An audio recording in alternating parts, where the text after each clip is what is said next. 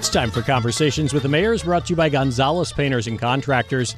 Voted Best Painters in the Triangle by Indy Week and featuring a 4.9 star Google rating, Gonzalez Painters and Contractors' commitment to excellence and transformative artistry speaks volumes. Trust their experts to exceed your expectations for your next interior or exterior paint project. Visit fgpainting.com. We are joined now in studio by Hillsborough Commissioner Matt Hughes. Matt, thanks for being here. Glad to be here. And um, I, uh, I thought we were going to be on the phone. So when you got here, I was very excited. I know you often come in studio, but it's always good to be in person as opposed to the disembodied voice of Matt Hughes. Oh yeah, I'm a total millennial. I hate talking on the phone. So if I, can be in person, that. I'm going to be in person. I absolutely appreciate that.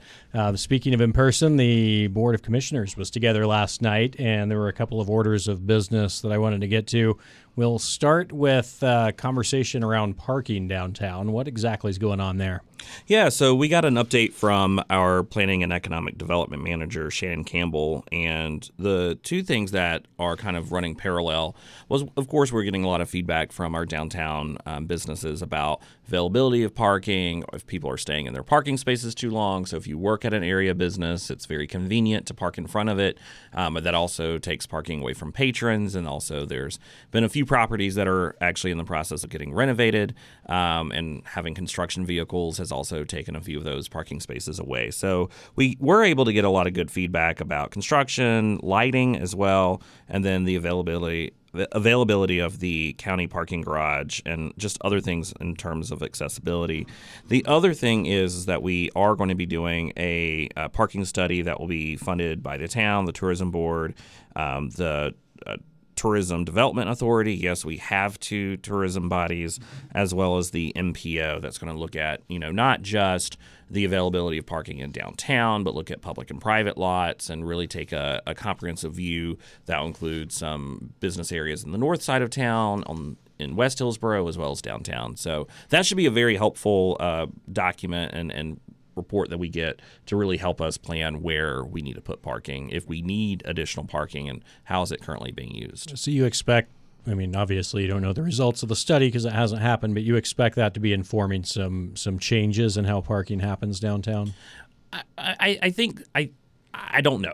Um, right. I, I, don't want to make some promises that, that we can't deliver on, but I do know that as the town continues to grow, there's going to be more people who are going to be in um, downtown, and how can we get creative with uh, potential additional spaces. We have actually created additional spaces in downtown um, by really just using existing roadway that um, was very wide and people were already um, illegally parking um, along King Street in particular. So that goes all the way up uh, to Housel Street now, where there is striped.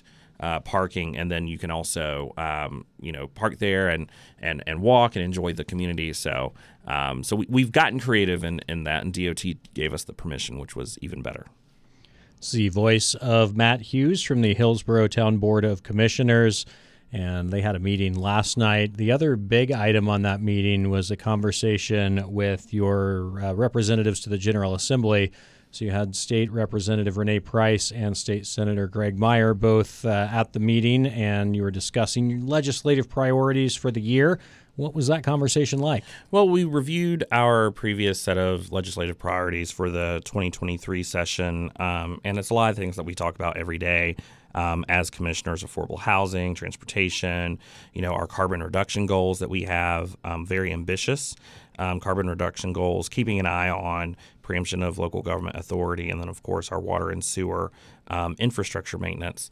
And, you know, of course, the news isn't great uh, from the General Assembly on those things. But it was good to review that with them to figure out what would actually be um, possible and feasible in a short session where uh, there's not as much availability of, of submitting bills, um, but there are budget adjustments and other things that can uh, get snuck in. And so it was really good to have that level set as we continue to work through um, our legislative priorities uh, for for Hillsborough. And And whether that means getting a new fire truck, if that means having some additional flexibility for affordable housing um, to allow us to uh, mandate more um, affordable housing units when a developer comes to us, we're really, as a small municipality, really are dependent on having as much flexibility as possible. We don't have the large budgets that Chapel and Carrboro have, or, or, the county for that matter. And so um, having some good legislative partners like Representative uh, Price and Senator Meyer is really helpful. But ultimately we need a better General Assembly. and we'll we'll kind of get it to that in just a moment as we uh, are getting very close to our primary elections. But before we wrap up the conversation about the actual um, interaction with your representatives, was did you get any feedback from them, or were they there more to listen?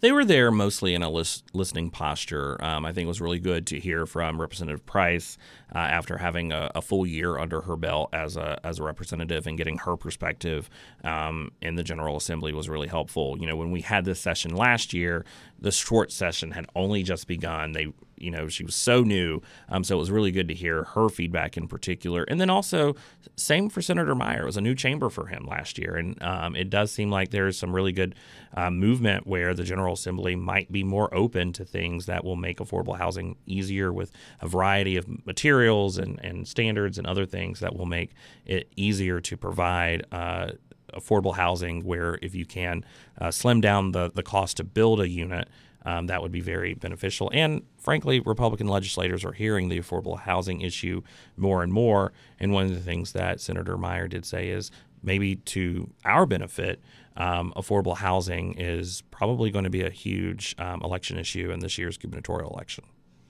We're visiting with Matt Hughes from the Hillsborough Board of Commissioners, and you mentioned needing a better state legislature. It is a short session because it's an election year.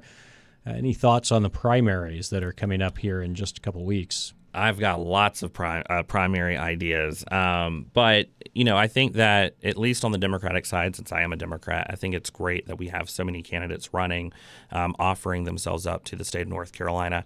I have a few uh, a few favorites, but the big thing that I'm looking at here in Orange County is our school board election, and we've got uh, pers- speaking personally, three really great candidates running for school board: Wendy Patia, Jennifer Moore, and um, Carrie Doyle. That I think would be great school board members, and I, I would be very excited if they were elected. I just said that that election was coming up in a couple weeks. It's one week from today. Yeah, it's it's I, next week. I I voted early and just kind of let it all go out of my head after that. I was like, it's done for me now. Yeah, early but, voting ends on Saturday. That's right. Last last chance for uh, early voting or registering if you need to update your registration because you can't do that on election day, but you can do it in the early voting period.